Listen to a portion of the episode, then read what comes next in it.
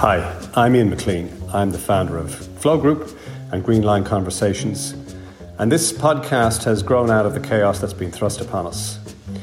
During the podcast, I'm going to try and share with you the best of 25 years of helping corporate organizations deal and cope with change. So, as you're out there, busy making sense of it all, trying to cope, and maybe in some cases trying to rebuild your organizations, I'm hoping that some of this can be of some assistance. We'll keep it deliberately short because I know you're busy. Let's dive in. You know, all change involves chaos.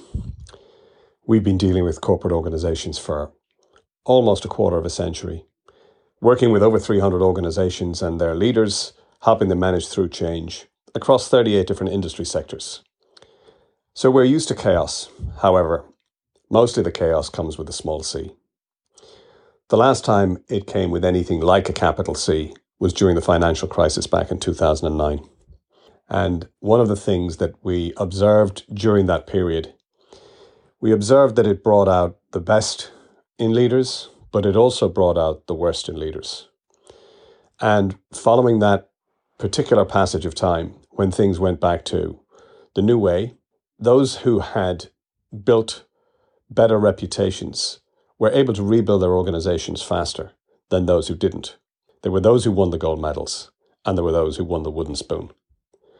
But everything was built around one central ingredient, and that was the ability to build trust.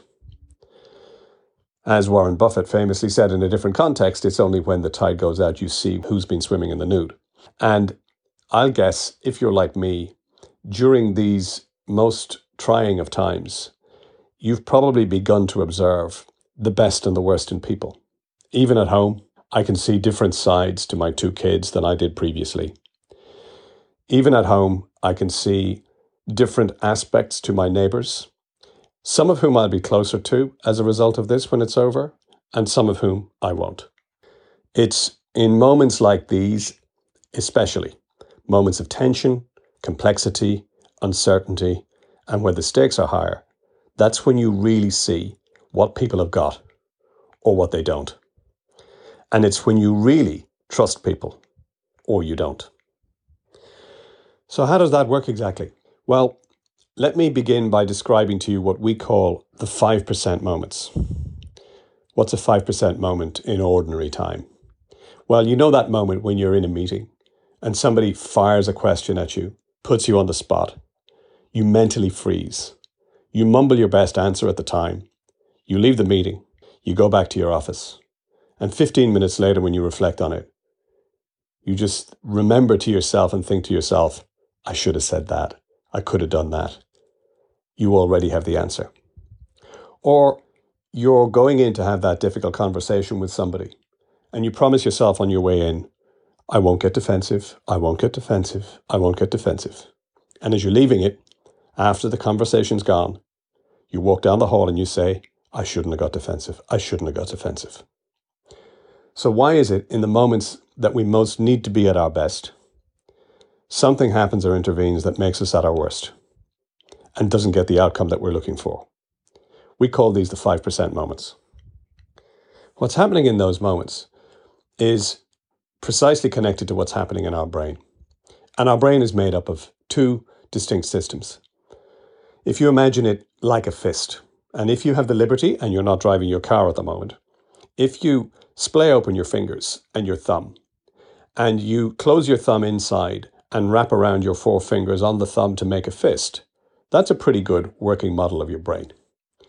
You've got two systems. If you splay it open again, you've got your four fingers, which represents your thinking brain. Wrapped inside your thinking brain, you've got your thumb, which is representative of your feeling brain.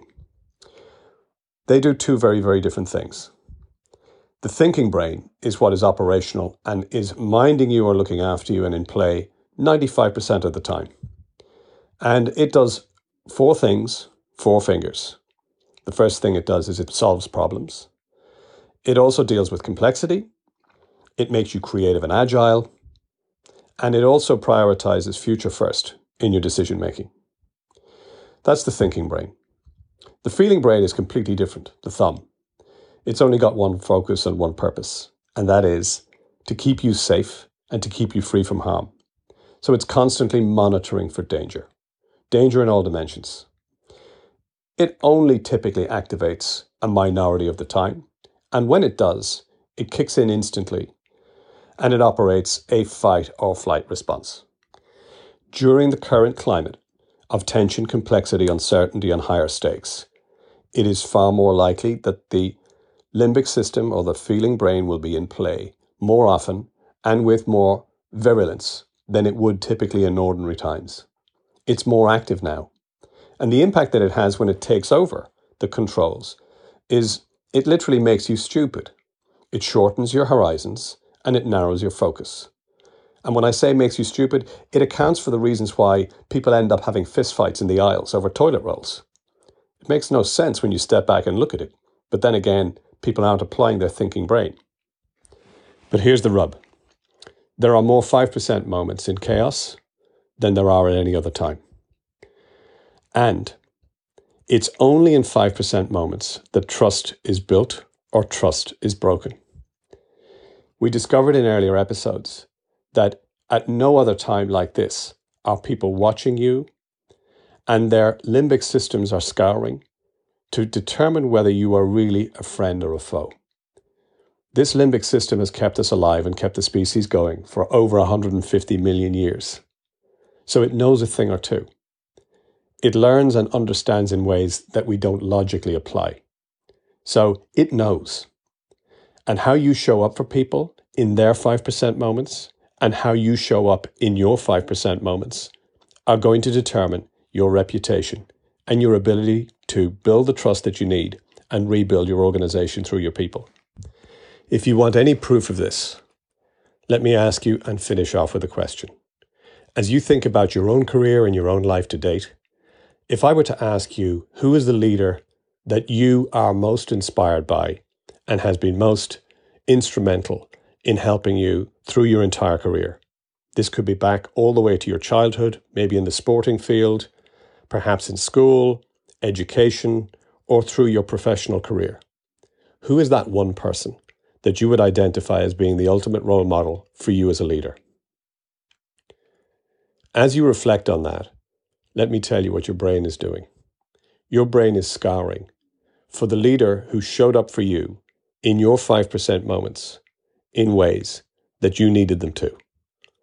And that builds the trust. What is it that you would or wouldn't do for that person? Until next time, stay safe, stay sane, stay connected.